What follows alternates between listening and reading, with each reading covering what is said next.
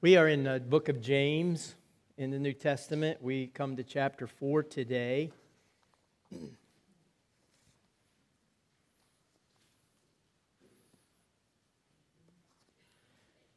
Where he uh, discusses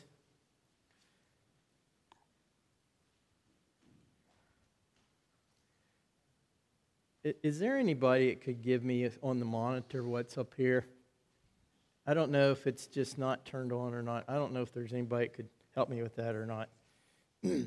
uh, where he discusses something here called conflict or fighting or doing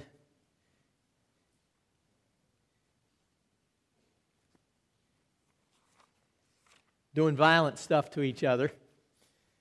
I think uh, we live in a world where this is not unfamiliar. Sadly, this is not unfamiliar territory to us. We currently, of course, are confronted in an international situation with this unbelievable incursion of one country into another through, without what seems to be pro- provocation and so forth and uh, the loss of many innocent lives and a staggering loss to these people and what these weapons have done to their to their homes and their businesses and their and so forth. Um, and this is a symbol. This is a big symbol. This is a big picture of what really is going on in here in human hearts. And this is what James points out. It's from within you, he says, that all this comes. You know, I remember many years ago uh, a couple that I had married and seemed to be happy. They had been married.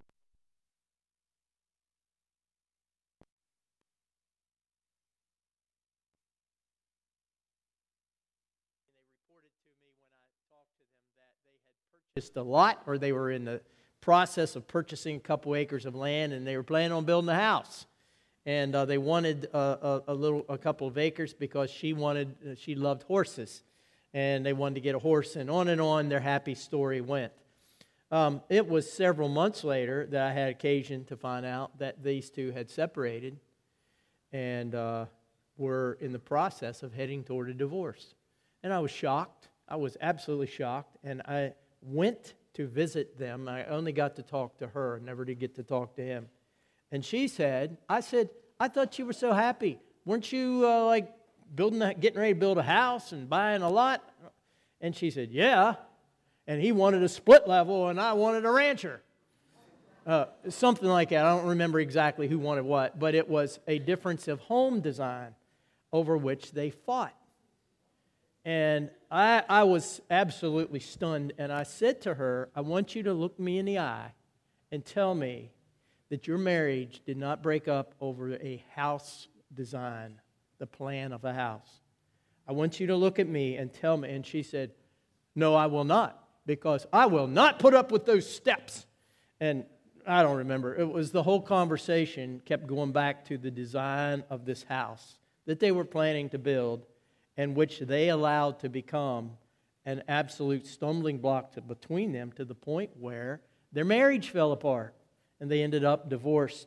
And I, and I think uh, not only, you know, how this is so heartbreaking to the Lord but I think, um, you know, this is the kind of thing that James is talking about this unimaginable amount of fighting. Let me read there just the first couple verses in verse chapter 4.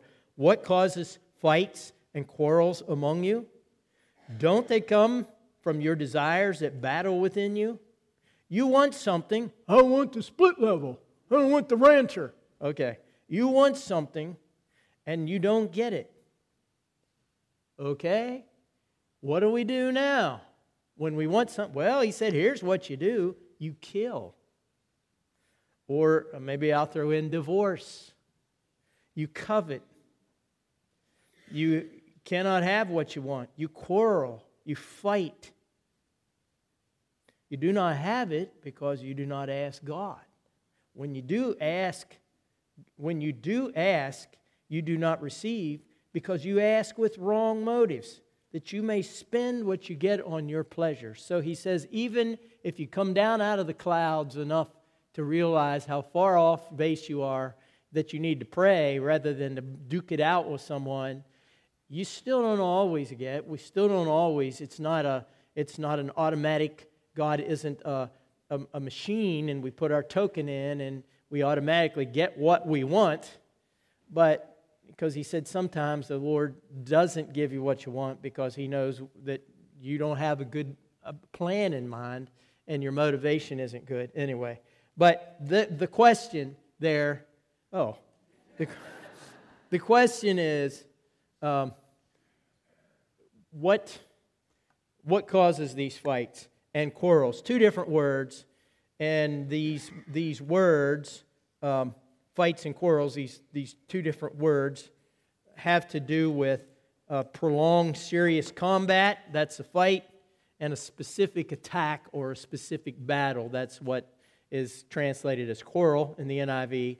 It, it really doesn't matter whether you're, you're, which of these you're using but it's being used metaphorically to talk about a violent personal interaction.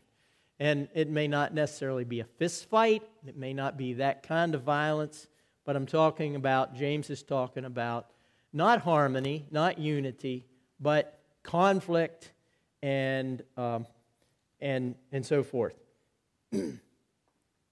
what he calls fights and quarrels. And he says, Where do we, why do we do this? Where does this come from? What is the source of this stuff, these fights and these quarrels?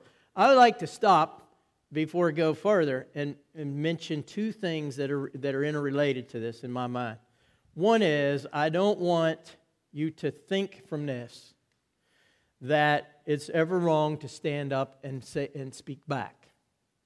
In other words, if truth is on the line,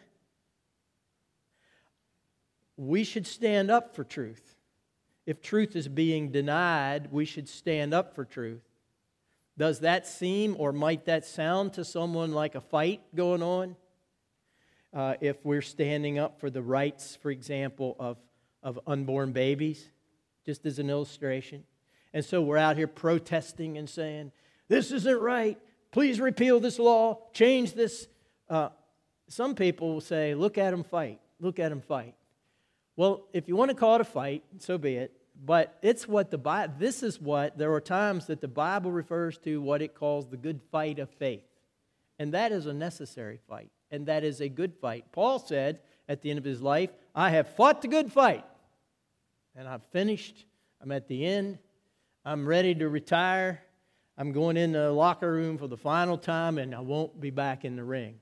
But many times, the scripture refers to the conflict between good and evil, which we necessarily embody and personalize as a fight. And so when you read here that James says, um, Why do you fight? I don't want us to conclude from that that we shouldn't stand up for the truth. Because this is a different kind of fight than what James is actually talking about here, which he discusses as a fight over having things that we want and personal desires rather than fighting for a cause or a principle and so forth. By the way, the word you at the end at the beginning of chapter 4 verse 1, what causes fights and quarrels among you? That word you is plural. So that's why I say in your sermon notes that this is an all inclusive situation. Uh, He's talking about any kind of fights, whether it's a domestic fight that happens at home between a kid and their parent, or whether it's a fight between, um, you know, in your, your, your family over, over, you know, maybe pap dies and there's a fight over the will. These kind of things happen all the time. Uh, it could be a fight within a church over a direction, over a program. He, he's, he's referring to something here that can uh, that has to do with any part of life in any direction. Fights between us, fights among us. It's, it's, the word you is plural. So, between all of you, what causes these fusses and fights? The culture wars, fighting for ideals. Is this on, Greg? Okay. The, the ideal um, situation is uh, I get here? Is, is not the kind of fight that he's saying that he's talking about, but rather the fights of has to do with interpersonal relationship. Here's the, here's the other thing I want to I want to mention that he's not talking about. He's not talking about when a person refuses to speak to someone or a person refuses to visit someone or go or be involved or participate in someone because they're trying to avoid a conflict or avoid a fight, that in itself is not a fight. Now, it might seem strange, and it certainly seems awkward to us as human beings sometimes, but we all have been there. We've all been in situations where if I go, I just know what's going to happen. Before it even happens, I'm going to seek to prevent it from happening I'm just going to stay away. I'm not going to be involved because this person and myself, we always conflict, have conflict over some issue. And so I'm going to head this off at the pass. And I'm, I'm just not going to go there because I don't want to get a fuss started. I don't want to get a quarrel going. That in itself is not what he's talking about because that in itself is actually honorable and understood by God, who said, Blessed are the peacemakers. And sometimes being a peacemaker goes beyond just getting between two people who are fighting and saying, Shh, shh, now, now, look, don't fuss with each other, as my mother used to do with my sister and me all the time. You kids, I don't want you fussing with each other. And she would get all excited, and we would do it to get her excited. Believe me. we, we would just, especially as we got, as we became adults, we would just, we would bicker because it would get my mom all she would get her wound up and it was fun for us. And and uh, anyway cheap entertainment. Um, and that's one way of being a peacemaker. But sometimes being a peacemaker means that uh, i just stay home this time. Because if i go there'll be a conflict there'll be a fight. And and so an attention and intention of avoiding or preventing a fight. Um, this is a strategy based on keeping the peace. And uh, there's plenty of places in the New Testament that gives us theological underpinning for the need at times to do this. Paul said in book of Titus, look, some people are divisive by their nature and you can try and you can talk to them and you can even warn them about this, and at some point, just stay away from them. Just have nothing to do with them. Because that avoids the division and that avoids the conflict. So I'm saying when James says, What are these fights caused by? This particular part of conflict, that of not having conflict by not being around another person, sometimes is necessary and that in itself is not what he's talking about. What causes fights among you? As I said, this is quite inclusive. And I simply want to say that the perspective from which James is coming, and what he's saying here is that may be standard operating procedure in the world, but it should not be in the church. It should not be in the community of Christ.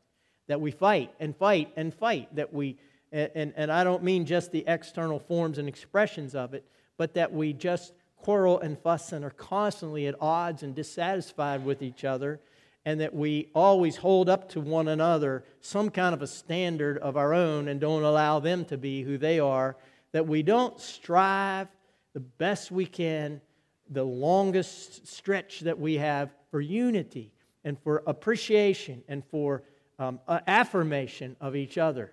That rather, we just rather have it our way and say it our way and and let them think what they want. And, and it shouldn't be like this among the Christian community. And so this is why he's saying this in a negative way among you, Christian community, even among you. Uh, there are there are in the fellowship of the saved there are these fights and these fusses and these quarrels and it shouldn't be in 1 corinthians chapter 3 paul writing to this church which was in Corinth was a city in Greece. He said, You know, you're acting very worldly.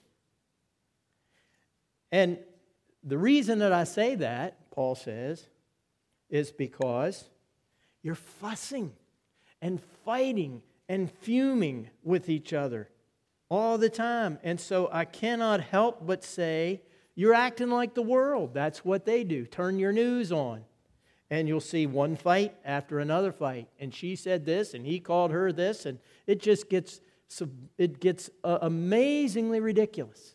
How petty and how savage these fights become. And Paul says in 1 Corinthians 3 I would think you're part of the world when I come into your church, the way I see this kind of fussing and, and fighting. Listen, listen, to, he writes back again a, letter to this same church, and says this in 2 Corinthians. I'm going to read a couple verses. This is in chapter 12, uh, verse 20, where he says this to this same group, this same church I'm afraid when I come, I may not find you as I want you to be, and you may not find me as you want me to be. I fear that there will be quarreling and jealousy, outbursts of anger, factions, slander, gossip, arrogance, and disorder. I'm afraid that when I come, in other words, Paul says, I, I know I'm going to come over to see you sometime, but I'm, I'm not even looking forward to the visit because I know what's going to happen and I know what I'm going to uncover. All kinds of fights and quarrels. I mean, wouldn't you like to go visit this church? Doesn't this sound like a warm and welcoming place to, to, to, to tap into where it's just one, one faction against another? And this is what Paul says that this can invade the church. And James says, Why? Where, does these, where do these things come from? Well, they come from something, he says, that is at battle, battling within you. So, the point of that, and this is the key that I, I want to stress in the next 10 minutes, is that it's this conflict really within our own self that becomes, as it, stretches outward, conflict among others. That becomes conflict between us. It really goes back to something within ourselves. I know that, uh, that uh, Barry Stottlemyre and Lori Akers, uh, back a while, um, were leading a, a, a class, and still I think you're still doing it some, called self confrontation. And the issue of that, the, the, the, the point of that class, and the issue is that the battle isn't in the church, the battle is in the self. And therefore, if you ultimately want to restore things, the best place to start and the best place to end, the, the best place to start is within your own self, and then that'll work out for whether whether it's negative or positive. This is what James says. Where do, we, where do these issues come from? They come from within. Individuals come from within. And so the battle of, of spirit versus the flesh. The spirit values relationships, the spirit values love, the spirit values serving and sacrifice and these kind of things. And so what that means is that it always the spirits the spirit the spirit nature that God puts with, that God has placed within us. It always wants to move towards giving of itself. However, the flesh that we live with always wants to move towards receiving. What's in it for me? What are you going to do for me today? The flesh is your body, but so much more. It is the embodiment of the things which your body is. Somebody asked me this morning, How are you doing? I said, I'm doing great except for my body. My body, I feel like my body and myself are at odds these days as I get older. More aches and pains and all kinds of just craziness breaking out in your body. And, and these wonderful, encouraging people older than me just smile and say, It, it ain't going to get any better. Don't, don't even think it is. It's going to get worse. And, uh, and so I accept that. But the flesh, sort of illustrated by the body, is always kind of at war, just as I said this morning. I'm doing great. That's my spirit. But the flesh, oh, it's dragging against it. And so this, this is what James calls. Uh, this is what James calls a battle. And he says the cause of the battle is this word here, translated in NIV as desires. See that? You have desires that battle within you. This is the Greek term we get our word hedonism, hedonism from this word. It's a it's it's a word that's talking about the physical and emotional as contrasted with or against the spiritual side of our nature. This, this word is a, is a word that says, What can I do? What can I have? What can I experience to make me feel worthwhile today? It is the seeking of a thrill, it is the anticipation of a rush. It is a very shallow word, hedonon. Very shallow word. There's no consideration of consequence, there's no reflection on meaning. Give me a thrill today. Hedonon is all throttle and no brakes. I just want to do something. And I would like to do it now, preferably, because I'm seeking pleasure. I'm after something to excite me, to titillate me, to, to cause me to just feel the thrill of being alive. And I don't care what it might do to someone, someone. In other words, I don't care about the consequences. I don't care about its risk or its danger. I just want what I want. And it's this term translated here, all of that as desire, that James says causes a battle within you. It's this majoring on feeling good, feeling excited, feeling pleasure, and preferably pleasure right now. It's, it's living that we might uh, call, in our English term, sensual. And, and, and by that I mean a focus on the senses. I want something I can touch, man. I want something I can see. I want something I can hold. I want it right here. I want it right now. I don't want a theory. I don't want to learn something. I don't want to invest in the future. No, sir. I want something that will feel like the like the adrenaline and the dopamine and all these chemicals that apparently makes our brain feel good. And i want to feel uh, i don't care if it's foolish. I don't care if it's risky. And I, I just want something. And i'll fight. Anybody that tries to tell me no that's just where james comes in i'll fight against anybody that would try to tell me there's a different or better way i, I, I just i want to have it it's a desire.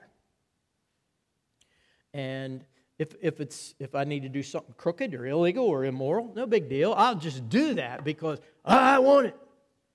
And uh, I put some examples here of the kinds of things that people often desire. Uh, you, you can read them power, money, food, sex, clothing, possessions, body alterations, gambling, thrills, drugs, danger, sports. In other words, these are the kind of things that folks think that will, will cause them to feel great. And therefore they pursue, and therefore they butt heads with or fight against anybody that's going to try to prevent it in any way or try to take them in another direction. Um, this is hedonon. This is, this is something that causes, James says, look, when you get hot and bothered about something, it causes a battle against anybody that says slow down or stop or change directions. And James says this is, this is really where it all comes from within us. The desire, this again goes back to this word.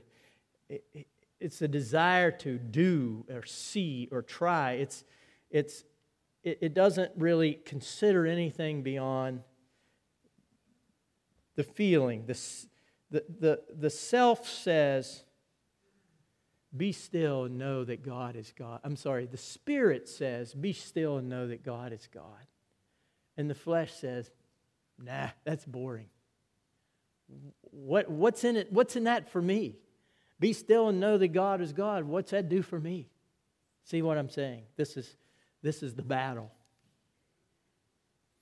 It's a battle, in a sense, in a way, of, of being delighted in who God is and what God has made available to me.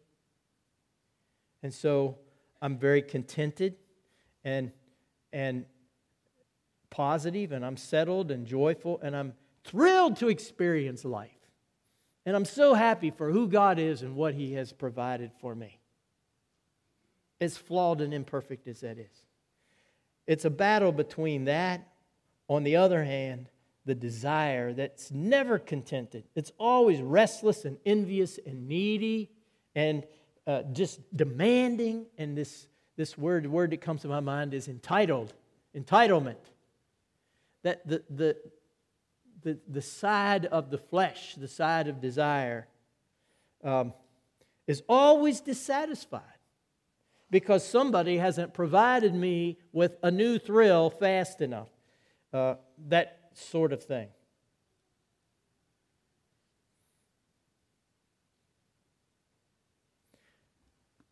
I was thinking of a story. I'll quickly just highlight it. There's uh, the story in 2 Samuel, I think chapter 15, 16, 17, of King David when he was king and the rebellion against him, the attempted coup by his son Absalom.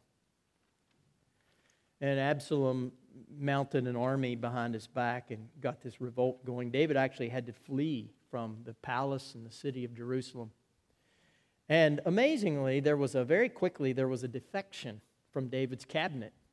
One of his advisors, a guy named Ahithophel, quickly went over to Absalom and became a, a counselor and advisor with Absalom. And Ahithophel was very familiar with David, and Ahithophel gave Absalom military advice. He said, If you'll cross over the fords of the Jordan and you'll meet him here tonight, and he went on and on with specific advice, uh, military strategy. And Absalom said, uh, I'll see what other advisors have to say. And he listened to the other advisors, and he didn't listen to Ahithophel's advice. He did something different than Ahithophel asked. And in frustration, Ahithophel went and committed suicide. It's, it's shocking when you read it. You think, wow. I mean, he gave advice to the, to the he gave advice to Absalom. Absalom decided not to go with his advice, and he was he, he couldn't handle it. And he went out and killed himself. It's like a bomb going off. Unless you understand this Ahithophel had a granddaughter, very beautiful, happily married. And David, when he was king, that scum, had her husband murdered and abducted or forced her to be his wife. His granddaughter's name was Bathsheba. And so, can you imagine the rage that probably had boiled up in the background for years as his employer, to whom he had to be loyal, had destroyed the life of his granddaughter? And as soon as he got a chance, man, there was somebody that acted like maybe they would get David out of the way quickly. He was over there. And when that didn't work out, he didn't see how anybody, how anything was survivable or anybody, anything made life worth living. Because, in other words, behind, behind the frustration and suicide of Ahithophel was the rage. And behind the rage was this desire and lust on the part of David that basically, in the end, branched out and destroyed Ahithophel's life and he committed suicide. Bizarre, but it's there. It's the, the story's there in the Bible. If if someone uh, destroyed the life of your granddaughter and there was no justice that ever came out of it, you would be perhaps uh, a, a victim of some in some way of what someone in their desire had turned loose and said, I don't care. I want what I want. And I'll, I'll just take it and I'll fight anybody tries to get me from it. James says, this is what James' point is. This is, this is heavy duty. This is like, uh, I used the title, and in this corner, you know, we've all seen boxing matches or wrestling matches. I mean, the buildup is, you know, you can be sweating and, and, and panting before they even, even start because you know it's going to be a, it's going to be a, a, quite a struggle. And in this corner, and in this corner, and James says, the corner the, the, you're the, they come out of different corners and you're the ring in your life. and the scripture says here in Galatians, they are in conflict. Here's the next two verses. I read this, I'm going to read it again and bring this to a close with the suggestion, the very important, powerful thing, issue that James raises. You kill and covet, you quarrel and fight, you cannot have what you want. There's a better way. You see it there. He says, Don't, don't beat somebody else up over it. Don't make a knockdown, drag out scene over it. Ask God. If you need it, if it's necessary, He'll make sure you get it somehow or some way. He'll, he'll take care of. He'll take care of these things that you think you have to have and you have to have so quickly. Here's the three things. Uh, here's three things that come out of that point of asking God. You know, he says earlier, James says, ask in faith. Jesus said, ask in my name in John chapter 16. When you have a desire and it's, it's raging in, against the circumstance or whatever, Jesus said, Ask the Father in my name. Meaning, if it's for my glory, for my sake, if it's going to promote me, if that's why you want what you want, then ask God for it. Ask in my name.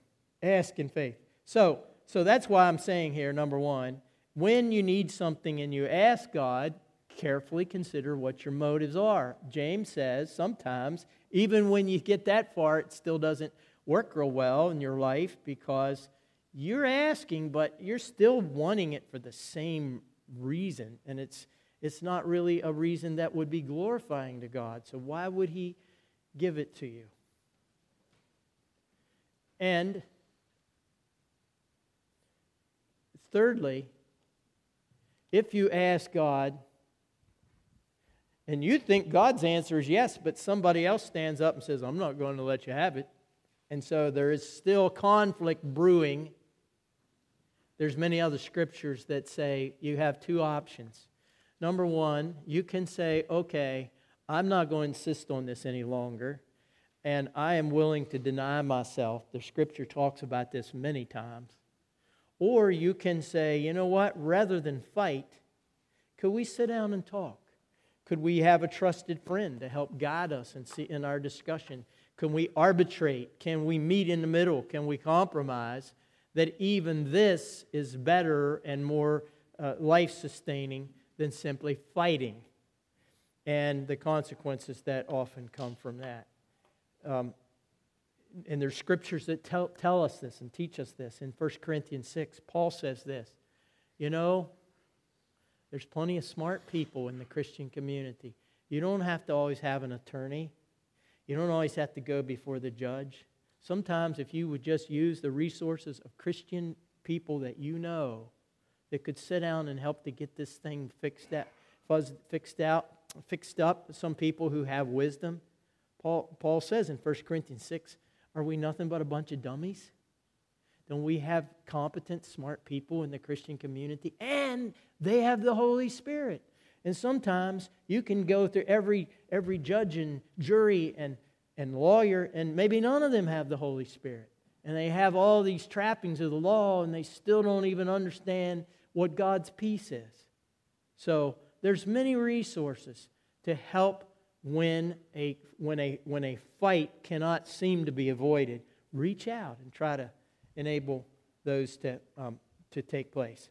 Heavenly Father, uh, this is a, a precious time and a serious time for us to consider the, the results of, and the fights that often come from our own desires. This is an important time for us to ask for, our, for your forgiveness and uh, for us to consider how it is that we may uh, seek to bring an end to even a current conflict of some type that we, that we might be engaged in so that we can realize we're not living by the seat of our pants and the desires of our heart.